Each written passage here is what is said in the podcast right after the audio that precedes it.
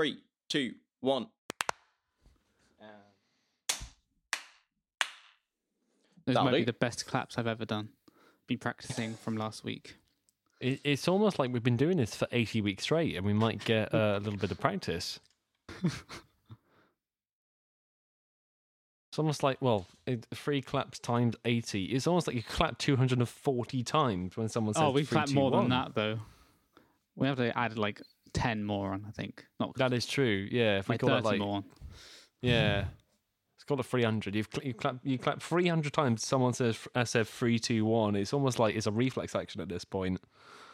You're like Pavlov's dog. If so- someone in the street shouts three, two, one at you, you're going to start clapping. Sounds like a prank that Jim would do in the office, like tra- train Dwight up so that He did that, didn't he? With um, the coins in the phone. Is no, that- oh, the coins in the phone was another good one, but he did it with mints. yeah, the mints. Every time he the- mentioned, so, oh, when his beep went off or something. Yeah. Yeah, I think there was one where it was like a certain sound that his computer made. Oh yeah, when it did like a force restart or something, Yeah. or it logged off. Yeah, It was yeah, some sound. that was, That was a good. good, good bit. Yeah.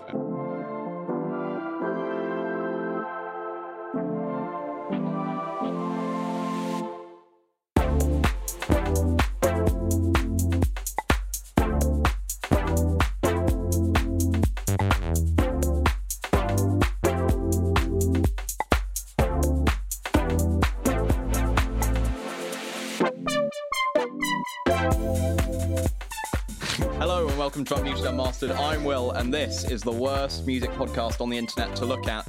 On the show this week, I'm joined by James, Hello. Tom, Howdy. and special guest Freddie. Hi there. Welcome to the show.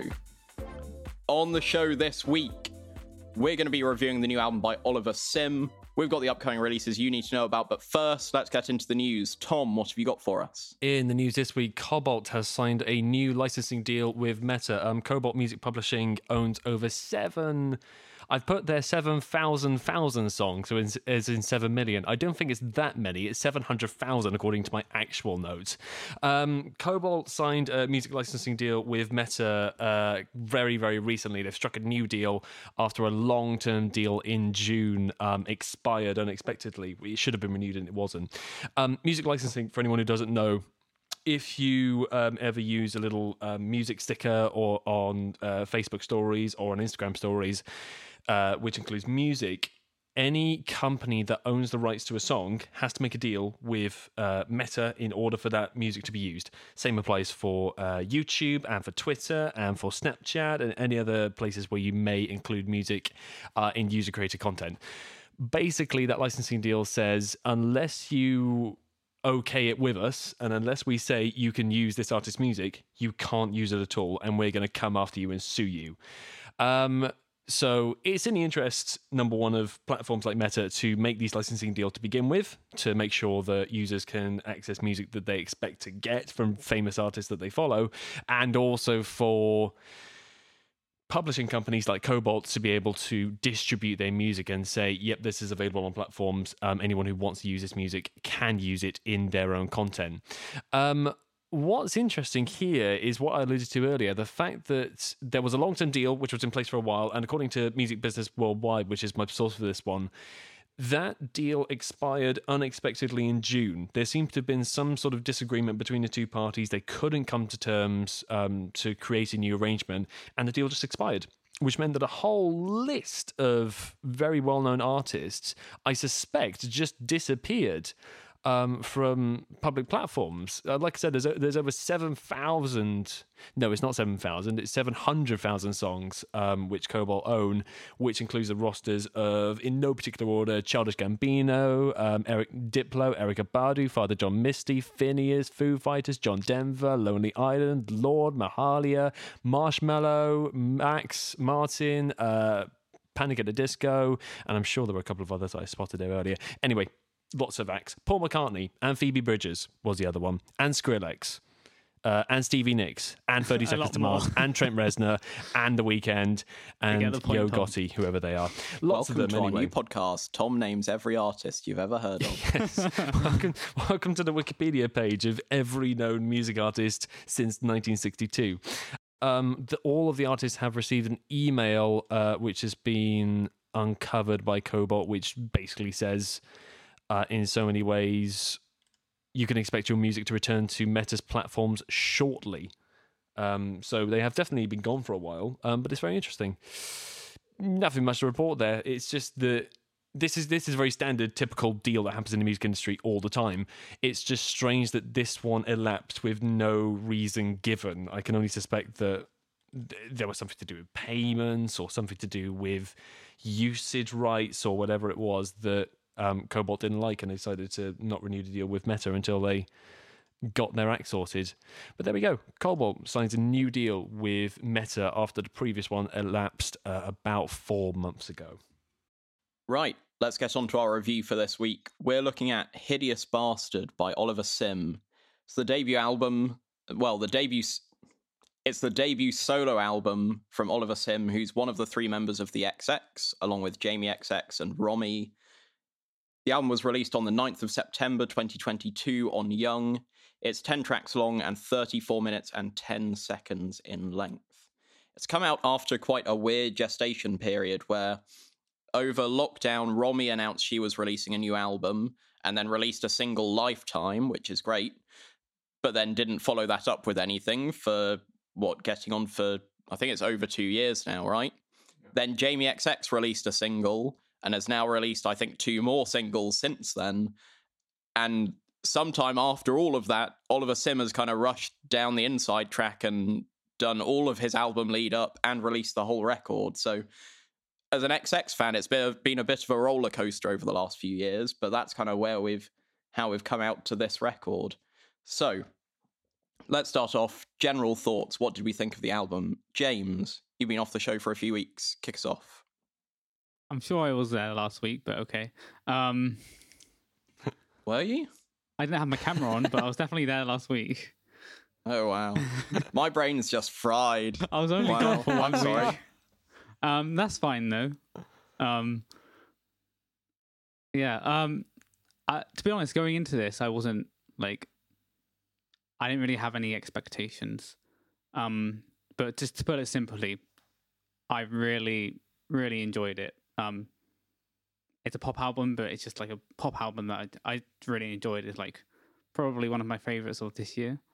Um, I feel like there's like so much vari- variety, and I also feel like the instrumentation works really well, which is obviously um, kind of expected from his background in the XX um, as a bassist. Um, and yeah, the bass is like really good. You can actually hear it, um, and you can there. There's some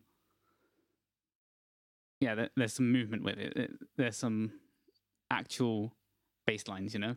Um, and the synth is really good, and then the piano comes in every now and then, which is I. This is one of the al- usually when I'm li- reviewing these albums, I don't hear the singles that much. Um, but for this album, I feel like I have heard the singles. Um, I ha- I have heard some of the tracks on this album, and I think that's that hasn't actually um dulled my listening experience. It's actually kind of improved it. I've I notice songs. I'm like, oh, I've heard that one before, and I enjoy that one. Um, and I think it's just a testament, really, to the tracks already themselves, how good they are. Another thing that I didn't expect as much is just like the Jeff Buckley tone in his voice. I don't know if it's just me who heard that, but I did hear that, and I heard that throughout as well. Even though the tone of his voice, um, and the general sound of it is just it changes a lot throughout the album, which I just really enjoyed. And and sonically, the the songs change as well. Um, and speaking of that, it it's not actually too long. Um, it is compact, unlike last week's album. Um, I can confidently say that I enjoyed all of the songs. I will say I probably won't have much to say on each of the tracks. It's just I like them, and I'm not really sure why. Um, but I yeah, I just don't think there's anything in the album that doesn't need to be there, and I think that's obviously that's a that's a great positive um, for a project like this. So yeah, really enjoyed it this week. Tom, like a real life crime documentary, this has um, intrigued me in a way I didn't expect. Um, th- th- this I thought we has were going to go down a different route with that. No, no, no, no, no. That's it. This is just the, the that kind of was more. it was really a metaphor that kind of it could have gone any way. Yeah, did and I, I, I left it quite tame because go. It's like the mass effect of metaphors. it can branch out wherever. It's just like it, it just intrigued me. It's just the truth. Like it, it, the reason I say that in particular, this is a dark album. It's not dressed up like one, but it does feel quite dark. I hear a lot of um, self-loathing in a lot of the tracks and in track titles. A very, very obvious theme to kick off with, and I went, "This makes me feel a bit uncomfortable." Um, and then that tone starts to shift, and there's lots of um, sort of spooky and dark and what's the right word? Self-interested elements. I hear lots of a really massive vocal range, and I hear lots of composition work, and it feels like a really um, almost obsessive piece of music and a really obsessive album. Like it's been finagled to the nth degree but also there's a lot of stuff that I like on this. Um, I immediately picked up on a lot of influences from John Grant, or at least in my ear. It's got this sort of, um, I don't know, theatre to it. It feels a little bit melodramatic and it feels a little bit um, sort of extreme, like, you know, planets are going to die unless I get my feelings out kind of scale, um, which was fun. I kind of liked it.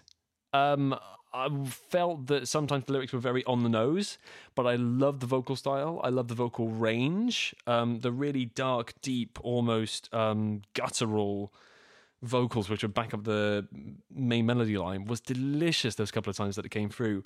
I love the mix of um, synths and piano sounds with some great bass lines in the back doesn't need any guitar, so I don't mind that it doesn't have any. I know, you know, I am saying that the the biggest guitarist in the group, it doesn't matter um, that there are no guitars on this. Um, the other thing I like is that there is no.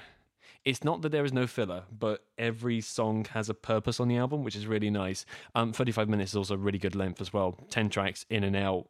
This feels nice and well put together this is an album that I think will grow on me quite significantly. Um, in the same vein of uh, again, sort of, uh, well, again, actually like John Grant, that kind of vein of slightly melodramatic, theatrical, um, camp male solo artist album. The other thing as well is that, admittedly, I'm a bit thick and I wouldn't have picked up on it anyway, but I wouldn't have known that Oliver Sim was from the XX anyway, unless you told me. Um, I just assumed this was a sort of strange and odd, self loathing debut album, but it's cool. I like it. Freddie, what's your general thoughts? Yeah, I'm I kind of on Tom on a lot of those points. I thought that it was it felt kind of very melancholy throughout. Um there was a lot of kind of it it felt like it seemed like music that he wanted to write for years. Like it feels like it's rich in history of his own, like kind of so um his life and sort of how he's struggled with different things. Um and almost just the timing of the album just feels like he's like okay i'm ready to talk about this now. Um and so it's quite nice like even with the kind of as you were saying tom like the self-loathing parts of it there were some bits which kind of like it almost like the opening track um like hideous is just sort of it feels very like somber very kind of self-loathing very like I've been in a dark place, but does sort of have a kind of um like ending which is a little bit more positive and think like actually, you know, I that is how I felt, but like I'm getting through that now. Um and so there was some nice bits throughout it where you kind of went on that journey of his like personal journey um and sort of discovered a bit more about his personal life, um, which was quite interesting because you don't often get that on tracks. Um, you know, it's not often that you feel like you can connect with an artist based on the lyrics. Um, or I don't feel like that with m- much of the music I listen to. Maybe that says more than my music taste. Um, but yeah, no, I, I thought it was really good. I think like on a whole kind of album level, I would have just liked because there were some like more uplifting songs throughout and more kind of uh kind of exciting beats and exciting synth action. But like I would have liked that maybe a bit more interspersed because I did feel like you hear about five kind of tracks in a row which all kind of have the same sort of uh emotion and the same sort of melancholy throughout. And i almost felt like it just needed maybe just a few more kind of ones to be like okay let's shake that off. Okay and reset. And uh kind of have a bit more of a positive take but obviously this is his project and and he's designed the album how he wants but yeah, just for me, I would have liked a bit more kind of of those sort of more exciting ones like GMT and Fruit, just kind of um, intersperse a little bit more to break up those other ones. Yeah, so I'm coming in at this. I think, like you, Freddie, is kind of a big fan of the XX, right? Where uh, I love the band. I See You, I think, is their best album. Like, they're just getting better and better. Oh, yeah. Jamie XX's In Color is one of my favorites. His other solo stuff is great. My big worry for this record going in was that I was worried it'd feel a bit like the XX Light. Like, because mm. you never quite know what you're going to get from a solo artist kind of coming out of a big band after such a long run. Like, their debut came out in what, 2009? So it's oh, been yeah. over a decade.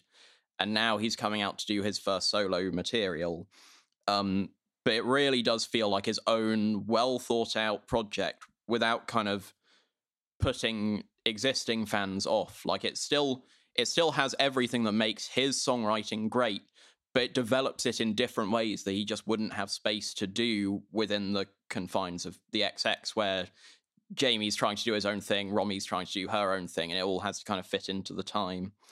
I think, like others have said, it's tight, it's focused, there, there's no filler on here. It's 35 minutes. It really gets in and out, but goes through a lot of different material in that time. For me, the the second half is stronger. I think I just find it more enjoyable. Those are the kinds of tracks that talk to me. But I think the sequencing to an extent works because it does kind of take you on this journey from the kind of more downtrodden R&B influenced first half to kind of the more uplifting, dancey second half that does offer kind of more of those rays of hope along the way. So I, you know, I think partly also it, it leaves me with a really positive taste in my mouth. A lot of the time you listen to an album and you're like, oh, it's front loaded. And by the time you get to the end, you're, you're a bit down on the whole record because you've just listened to like the five tracks that you like less than everything else.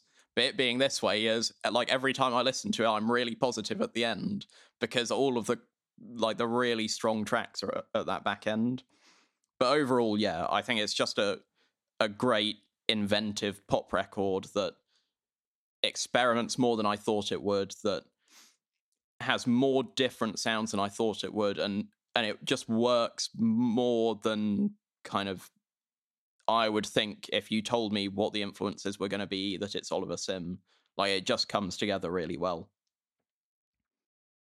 Right let's go track by track. It opens with Hideous.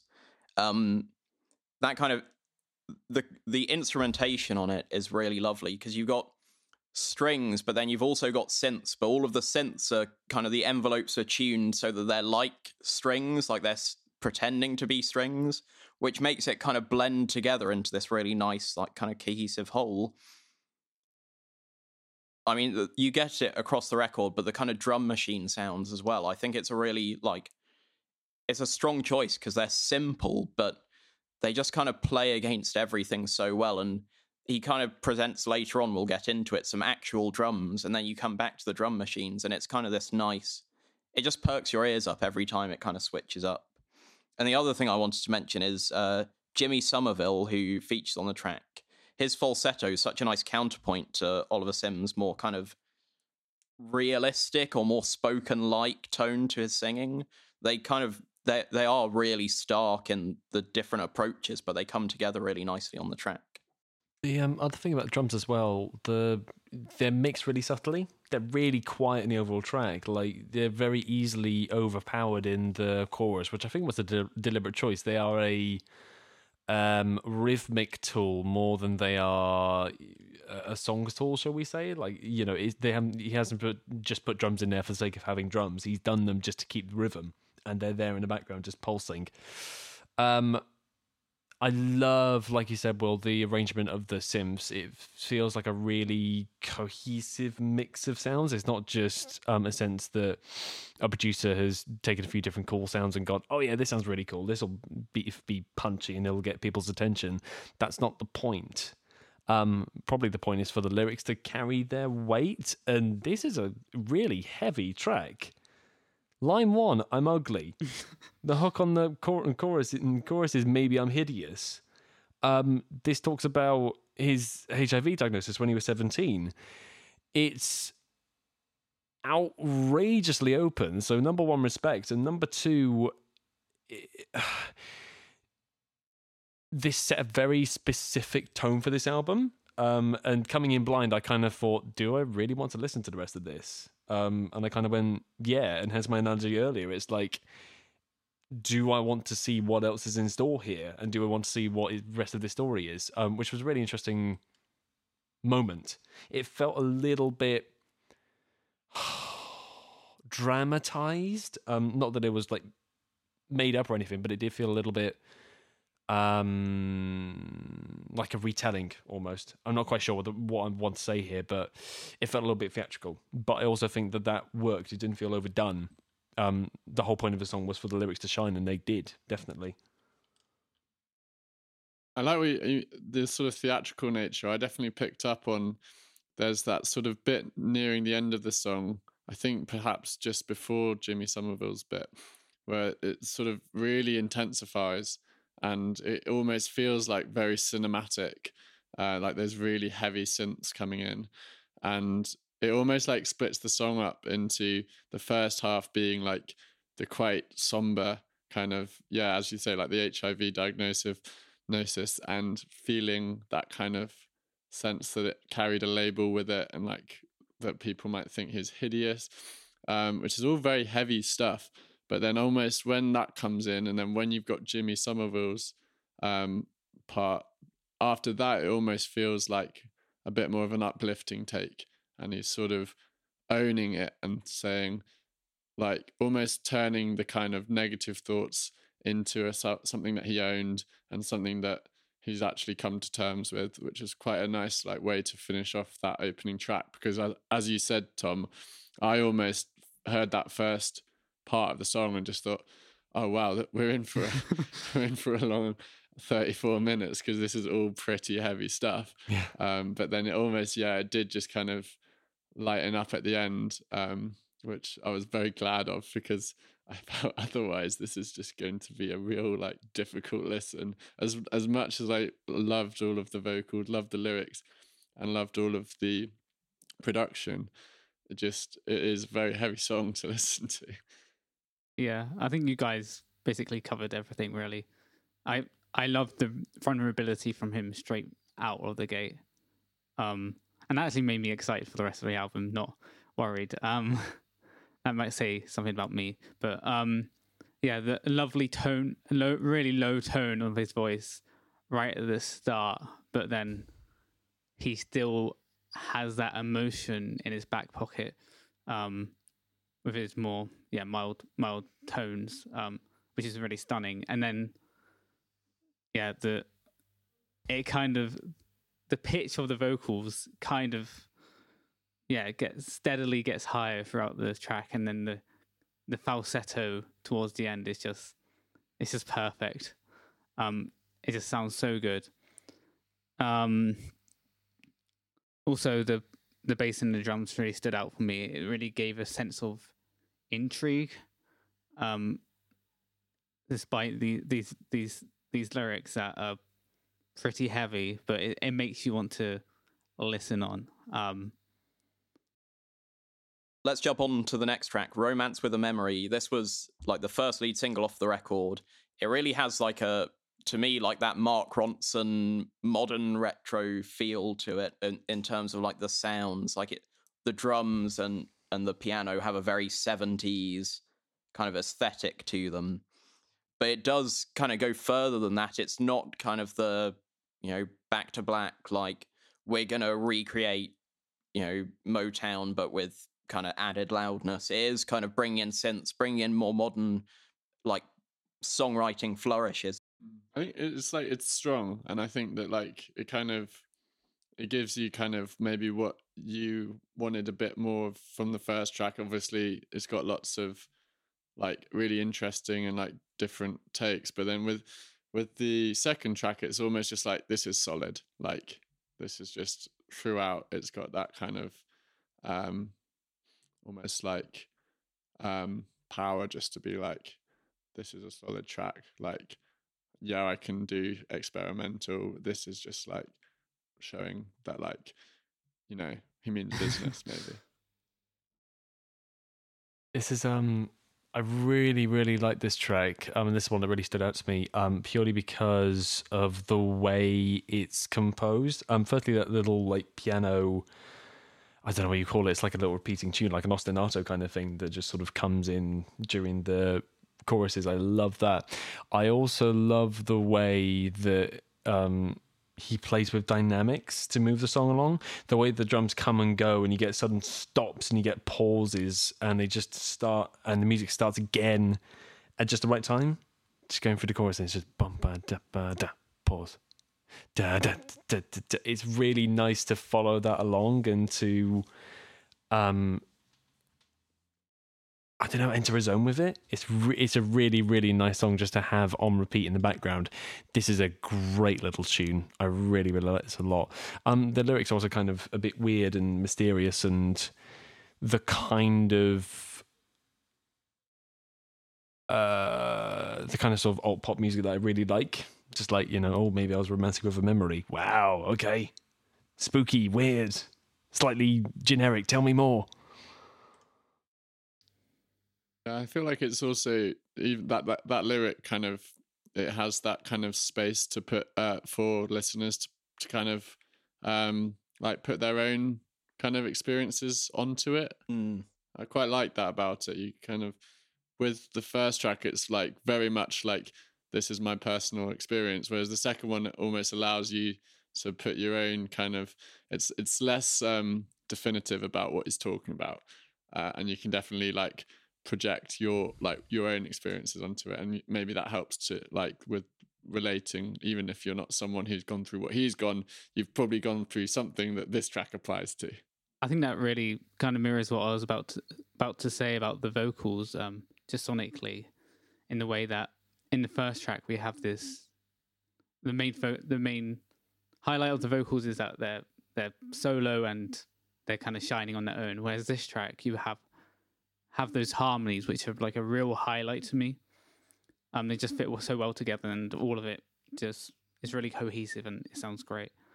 Um, and also the little like descending electronic motifs throughout. It's just yeah, really cool. The um, other highlight on here was just the bass vocals, as in tenor, baritone, bass, the really low stuff, which backed up the um, main melody line. That felt awesome. I've not seen um, an act do that in a long time, and you could tell they it wasn't just like pitch shifted down; it was another recording. I don't know whether it was Oliver Sim himself or whether it was um, another singer who brought in for it, but it was really, really nice. A great little touch. The next track is Sensitive Child. Um, and the drums on here really got me. Like they have that really raw kind of New York feel to them where it it sounds like it's kind of it's almost like it's just the overheads, but they've been really processed. Like it, it just really like punches to it. And the hook on here just feels different than everything else on the album. Like this is what I'm kind of saying about it.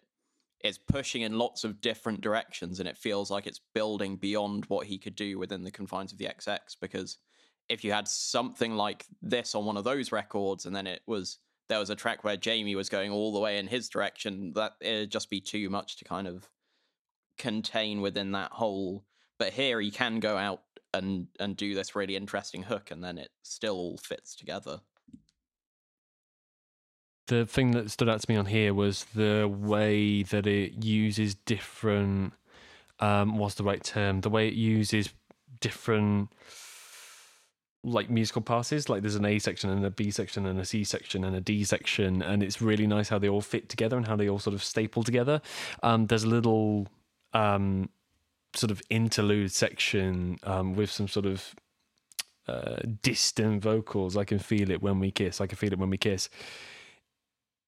Where you've got the little piano melody going over top as well and it's just so pretty. It's a really nicely put together piece of music. I really like this in the way that all different elements fit together really well. I didn't even need to like pick up on the vocals at all. I just enjoyed listening to it. It's a pretty track and it's also again got soundtrack vibes to it. It feels as though this is the opening 4 minutes to a video game or a movie and you move between different sets and different groups you're going to interact with during the movie. It's really really nice. Really enjoyed this.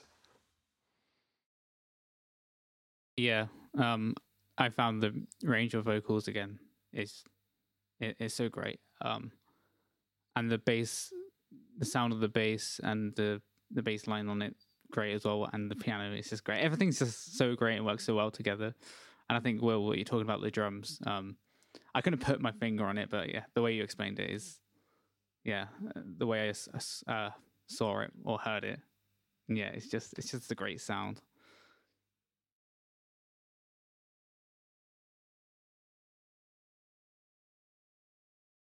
Uh, the next track is Never Here.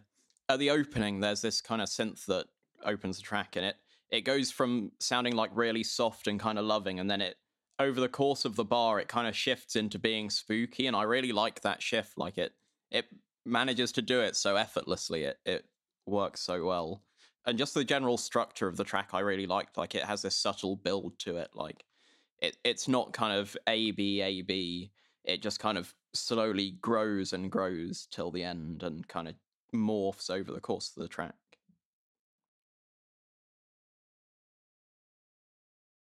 The symptom this one sounded sounded like an insect almost uh, at the start. It's just like a bit of an odd thing to have throughout the track, but I don't know, it just worked well. It it kind of goes back to that thing I might have said earlier about atmosphere. It just added an atmosphere it added something extra to the track. Um, and the low vocal harmonies worked really well. I will say, I think there might be too much like bass in this track because you got the low harmonies and and the bass bass, and I, th- I think the bass guitar might have been a bit too loud, but that's just a nitpick. Um, just gen- in general, it was a nice sound.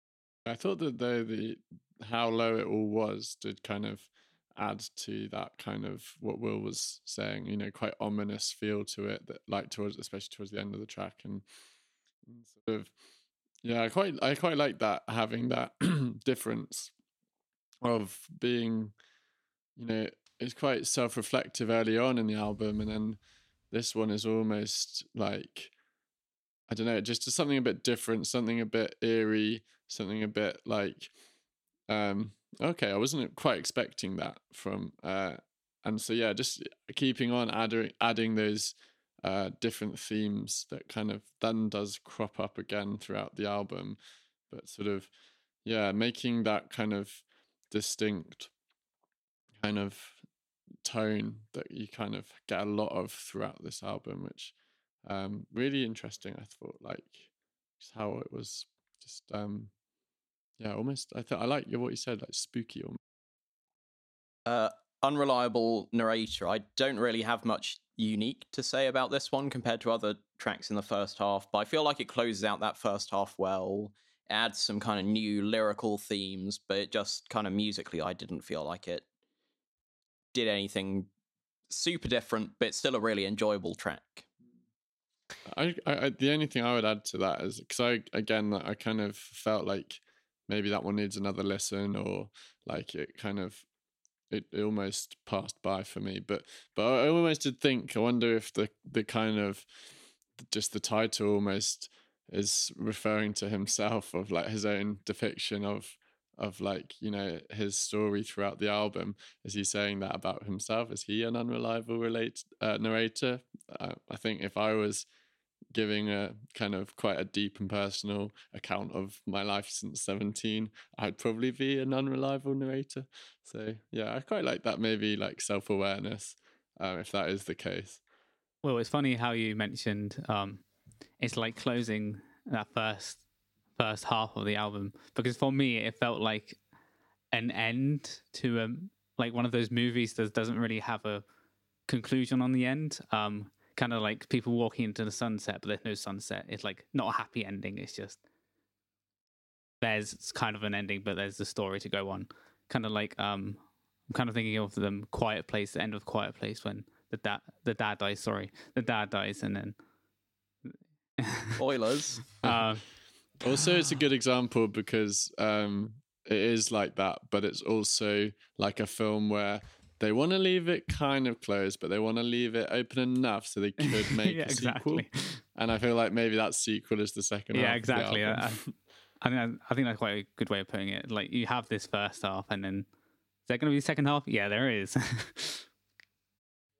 Yeah, it's interesting to to look at the form of this one. Obviously, it's shorter, so it feels like it's an interlude in everything but name. Um, yeah, I, I agree with you, Freddie. Just the idea of the, the idea that it's almost a self-reflective piece, and the idea that I don't know, he's just sort of thinking, "Well, am I the best person to be telling my story?"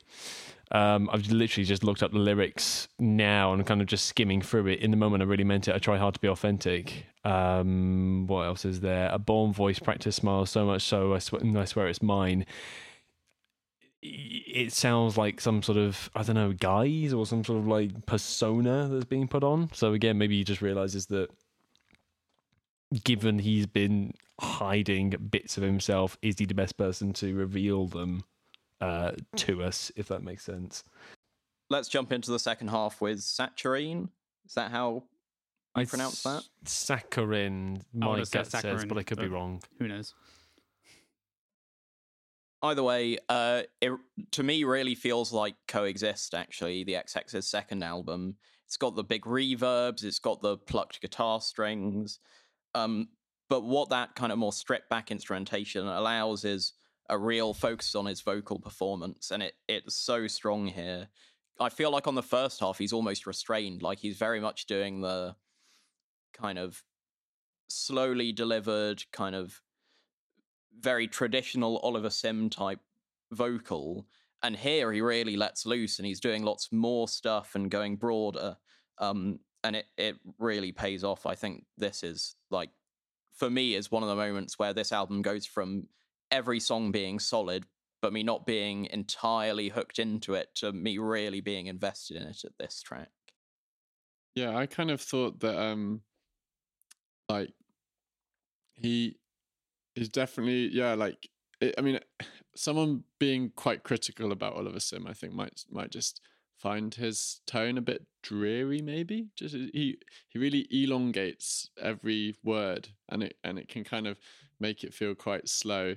Um but yeah I think you're right in this one he's sort of like takes it up a notch and and sort of delivers things a bit quicker and snappier and and it kind of um yeah it does just kind of give you a bit of a different side to him and showing that he does have that range and he can he can take it to different levels too which I, I was sort of appreciated at that stage in the album as well.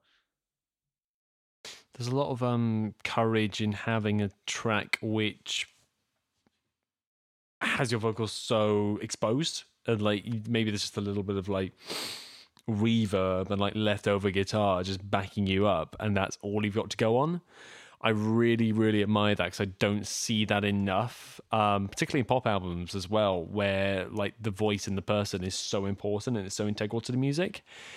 Uh, this is really nice. I really really like this. It made me feel that this was what th- this kind of switched off the cynic in me. The one that says oh it's just gonna be 10 tracks it's gonna be same as usual. And like you said well this was the moment where um i wasn't necessarily hooked but i did sit up and sit up and pay attention and i thought right what else g- give me a good second half here because this could be something special if it can do that.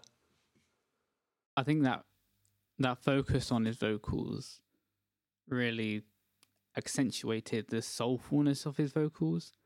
I really thought this song was soulful, and I really felt like it's one of those tracks you could just lie down, close your eyes, and listen to, and kind of just take it in.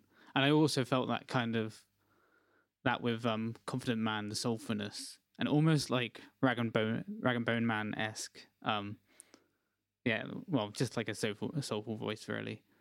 Um, yeah, just a great sound here. Let's get to Confident Man then. In the chorus, you get those low vocals again that Tom you were talking about earlier, and it, it's it's just like a new texture to the album. I feel like like we got it in parts, right? Like I think there's a moment in Romance with a Memory where you get just the low vocals, but here the whole chorus has that really layered, deep tone to it. It really feels like like something new, and it, it you know we're into the sec- second half now, and he's still like producing. Here's something you haven't heard yet on this record. Yeah, the vocal range is again something that really stands out. The again bass vocals were just such a nice touch, which I've heard maybe on a couple of tracks every now and again, but it's still so rare and it has so much body and it's really unexpected. Um, and again, vocal range is coming in here. There are a few like wispy, um, high pitched synths, but then there are also lots of harmonies in there as well. He must have like a, I don't know, if it's all Oliver Sim, he must have like a four octave range, which is quite rare. Um, and it's really nice to listen to. It feels like it all fits and it feels a little bit peculiar and again a bit theatrical. I come back to that term again. It feels a little bit um, not overblown, but it does feel very dramatic and it does feel very uh, yeah, pre-planned effectively, but it's it's a really really nice composition. I really like this. Um, the hook as well, just very very simple repeated line, confident man. Great, really nice. And it also sort of signals a change in the album. Like we were saying earlier, this is an album about a journey, and that was a very good, clear signal of how that journey was coming on. Yeah, I sort of I sort of felt like um with this track, it almost sort of has that kind of still kind of self reflection, but like now he's sort of starting to see things from a different light and it has that new energy to it. Um, which he's obviously we're just saying like starting to bring that in with the previous track. But then this sort of returns to some of the themes that were we saw earlier on in the album, but with a kind of fresh look. And I think like what Will you're saying, like he's it's now like you know getting towards the back end of the album, but we're still hearing new things, which is like yeah, just really interesting. I think one of the things about this track is that, and I think it's similar for a lot of the tracks on this album, is that if you sort of just have it on as backing music and you're just sort of doing things around the house or whatever and not really engaging with it it probably a lot of them probably could go amiss and you could sort of skip over them and not really take it in much but it's it's the sort of album where this track and and many others sort of if you do take the time to listen to it for the sake of listening to it you'll get a lot more from it through those lyrics through those sort of interesting um bass lines and and the drums some sort of coming in every now and then. Um so yeah i think it's one of those ones where it takes maybe a couple of listens um and really does sort of the more you put into your listening the more you get out of it as well Yeah, I definitely agree. A lot of the joy is in the subtleties that don't really reveal themselves the first time you're going through. Let's get on to GMT. I've been waiting to talk about this one. What a hook. He, he knows what he's got there, right? Like he really like you can tell he's kind of enjoying it going through. Like the the intro when he first delivers it and it's got the backing vocals and you think okay it's just going to kind of follow the chords along underneath and then it does the gospel thing where it jumps like an octave up and it oh it's just so good and he keeps like every time it comes back it's in some new form and it's oh this is i think one of the best songs of the year it's so well written I really, really enjoyed this one. This felt really nice. It's also got a really nice rhythm to it and a really nice pace. It's got this strange, um, I presume, some sort of sampled ticking clock in the background um, to help drive it along. And I haven't actually checked the BPM, but it's not too far off, like 90 or 120 or like some BPM, which is pretty closely related to um, clock time, as in a clock on a wall. So creatively interesting choice like that. And it's just a really, really nice, powerful driving pop song, which has got this really nice, mellow indie energy to it. This is lovely really nice. Uh, and like I said, well, the hook. The first time you hear it, you go, "This is dumb." The second time you hear it, you go, "Actually, it probably isn't." The third time you hear it, you go, "This is the best hook I've ever heard in my life." it was really, really nice. I love this track. The mathematicians have deliberated it. It's sixty or one twenty, Tom, for a clock. Yeah. No, nothing else. Okay unless you want to like take it up um, like and go to 360 but that's off the off the radar well 360 would be uh, we're not going to get Let's into it like there. three times a second one of those like really fancy watches maybe oh like a rolex where it has a smooth yeah, like, turn yeah, yeah, but it must that, have little that was my thoughts but, mm. but let's maybe not think about that too much um i i really loved this track um, yeah, I I think like for listeners who are sort of familiar with him from the XX and enjoy listening to Jamie XX, it I think it does a lot for those those fans. Um, it definitely sort of has, especially with the chorus it keeps coming back, like that definitely feels like um, you can you can definitely feel that kind of XX um, roots to that, and and it almost feels like a Jamie XX song.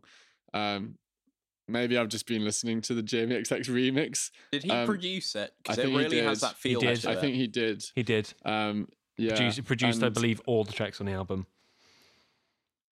Yeah, so it definitely has that feel, um, and definitely more than some of the other tracks on the album as well.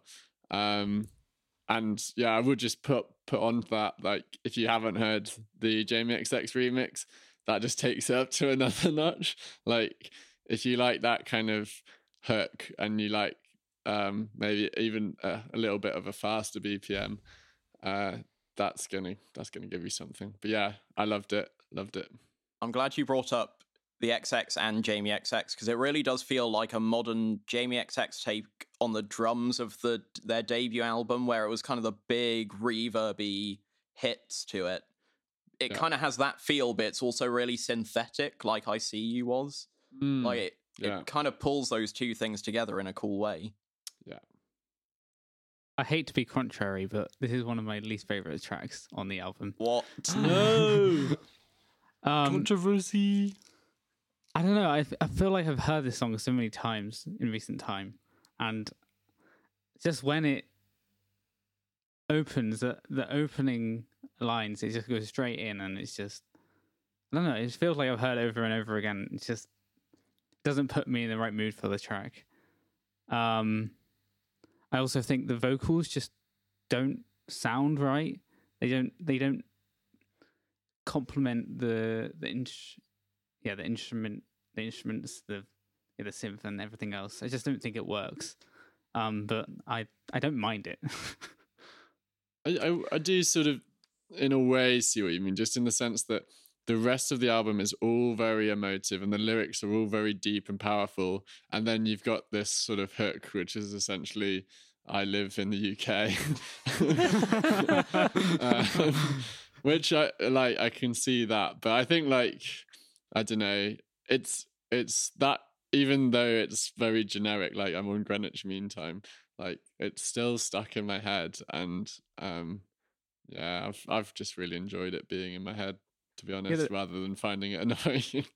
The, the, yeah, the thing is, it is really catchy. It's in my head, even though it's like one of my least favorite songs on the album.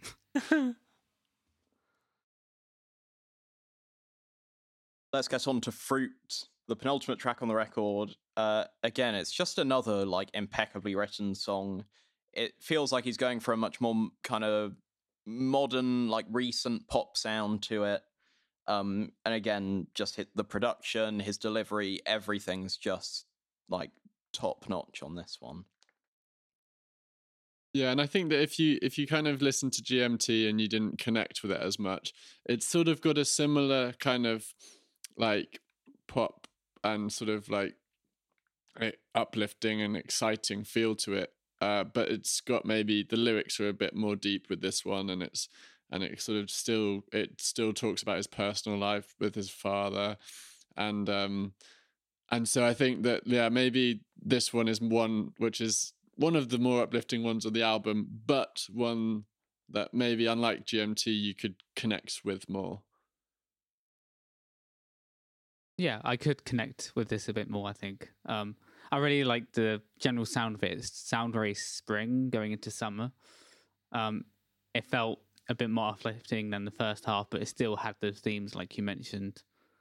Um, and then the electronic um, slides of the synth, like up and down, that really added something. Um, and yeah, I I just enjoyed it.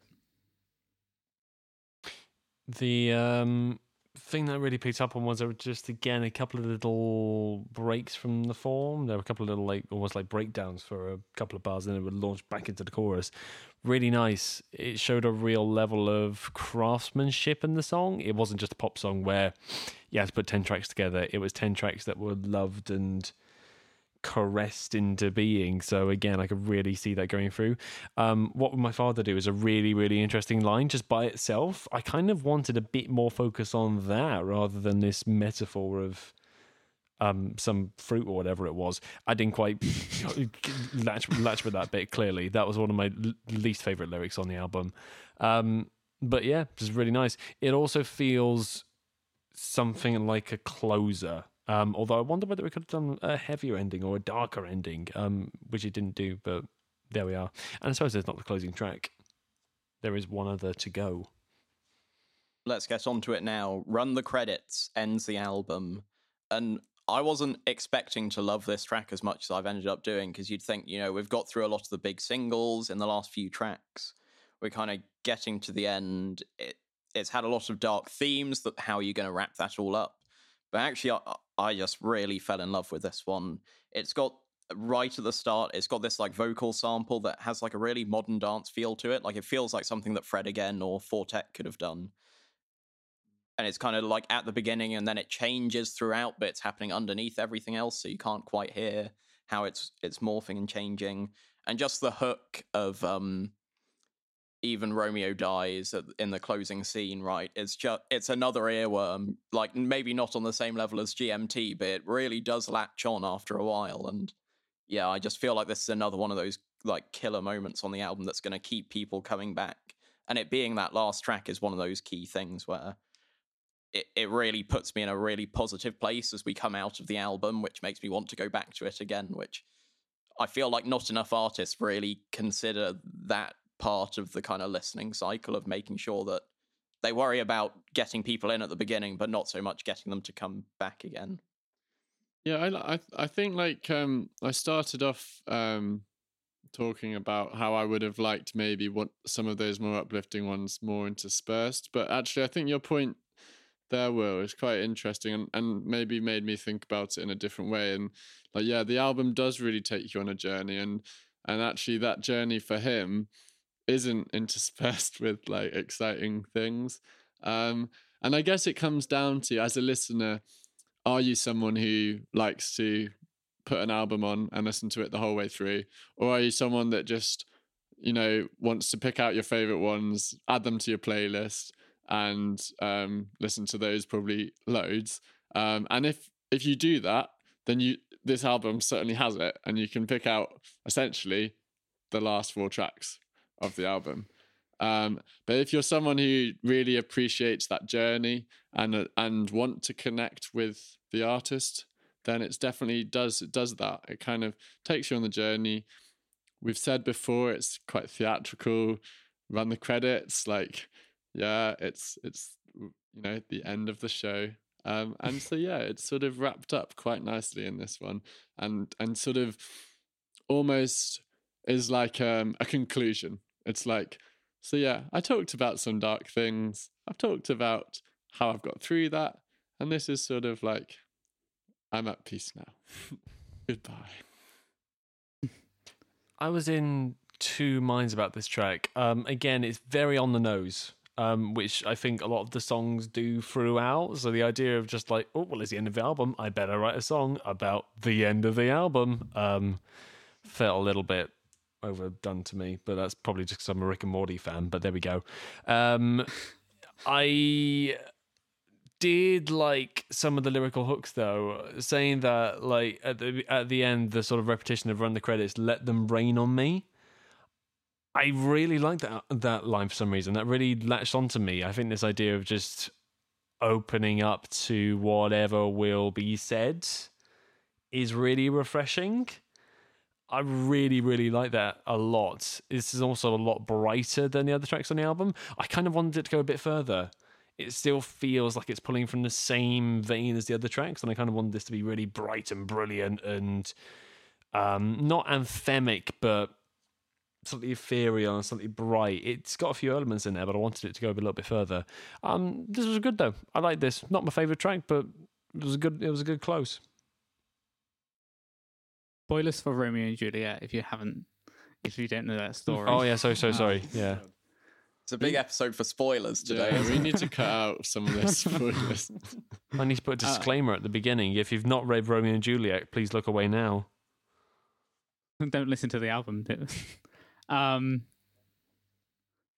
yeah, this this last track just felt like a more classic pop song to me.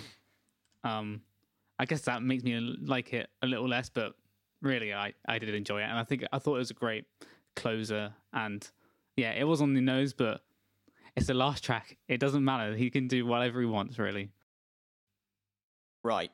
It's time to ask the all important question. I don't think anyone's going to be surprised to our answers to this. Should our listeners check this album out? James, Yep.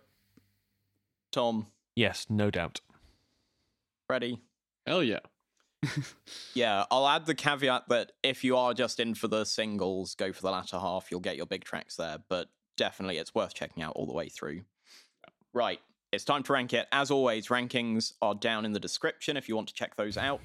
And as always, when we have guests on Freddie, you don't get a vote, but you can try and convince us to change where we might put it. So uh, I'm thinking definitely top 10 for this, I reckon. I Yeah, couldn't I agree. More. Yeah.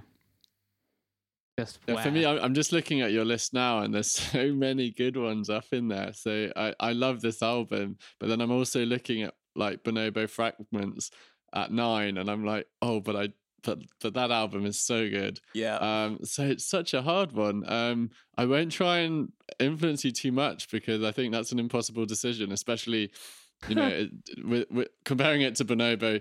It's very different, um, and it's not for the same listener. But well, some. I mean, I like both, so You'd imagine a lot of their listenership probably crosses over. it does right? probably. Um, but at the same time, it's you, you're looking for different things when you're going when you're picking. Should I listen to Oliver Sim? Should I listen to Bonobo? But there you go. Tough decision. I wouldn't know what to do. Right, Yeah. let's just go from number 10. Should it go above Steve Lacey? Mm, yeah. yes. Yes. Should it go above Bonobo? Mm, I'm saying yes. Yeah. It's a tough one, and it might be recency bias, but I'm going to say yes. Should it go above Kaitlyn Aurelia Smith? I'm saying yes. I don't even know why this album is here. I hated it. See, I said it could, it could go either way with James. Yeah, I'm not sure how you've put that above fragments. yes. Sorry, It should go sorry. yes, it goes above that.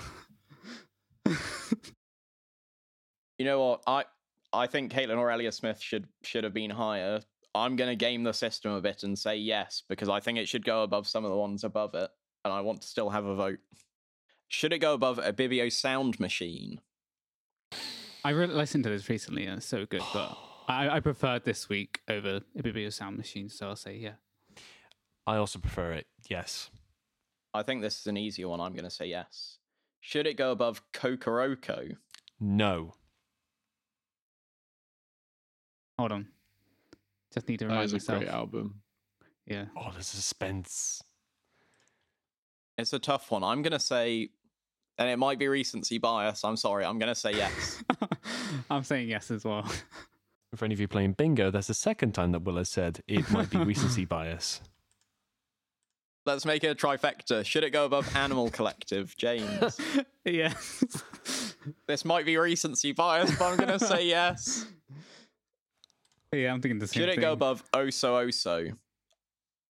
I'm saying no for this. I'm saying no too, which puts in at number five. I was not expecting this to go so high, but there it is.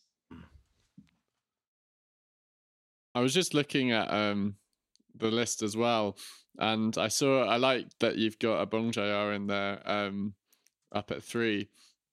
I was wondering though, like, have you have you reviewed um Little Simz? Sometimes I may be introvert. We haven't. No. We If mentioned you ever I don't think do, we then reviewed let me know because that is one of my favorites. And Yeah, it's one I of my favourites as definitely well. put that really high. Yeah, me too. So please invite me back if you ever do that. If Little Simz releases a new record, you can come back on, Freddie. Is it new records s- only? Is Yeah. That the, is that the rule? Damn. Well, we don't know what we're doing for December yet. We haven't decided, so who knows? Yeah, she's probably away off now. That's that was 21, I think. So Right. Let's get on to upcoming releases. What's coming out this week you need to know about? First off, Pixies, legendary college rock band, are releasing a new album called Doggerel. Freddie Gibbs is releasing a new album called Souls Sold Separately with dollar signs for all of the S's. Uh, the AAS are releasing a new album called Cool It Down. Yeah, yeah. Melody's yes. Echo Chamber's releasing an album called Unfold. Shygirl, who I caught a little bit of at Forwards, uh, is releasing a new album called Nymph. Titus Andronicus are releasing a new album called The Will to Live.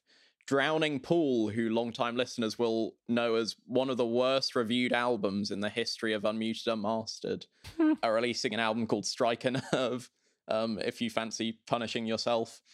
Uh, Pixey, uh, a favorite of Tom's and a favorite of mine, is releasing her debut album Dreams, Pains, and Paper Planes. And finally, The Big Pink. Does anyone, here's a quiz question, can anyone name The Big Pink's big single from the 2000s? no from me. Sorry. Go, go, go, I can hear you typing. Yeah, I can hear that Yeah, sh- no way, it's not these guys, is it? Yeah, they did Dominos. These girls fall like dominoes. Oh my That track. Uh, They're actually a pretty solid band. They've released good albums. They've got a new record coming out called The Love That's Ours. That's it for upcoming release, and that's it for the show. Thank you for listening. Thank you, Freddie, for joining us. Thank you very much for having me. It's been a great discussion. If you'd like to hear more from us, you should follow us. You should subscribe to us on your podcast service of choice. If you'd like to help the show grow, tell a friend about us. That's the best way to do it. If you want to hear more from us throughout the week, you can follow us on Twitter at Unmuted Weekly or on Instagram at Unmuted Unmastered. And if you want to get in touch, you can email us at unmutedunmastered at gmail.com. I can now announce that the album for next week is The Beths with Expert in a Dying Field.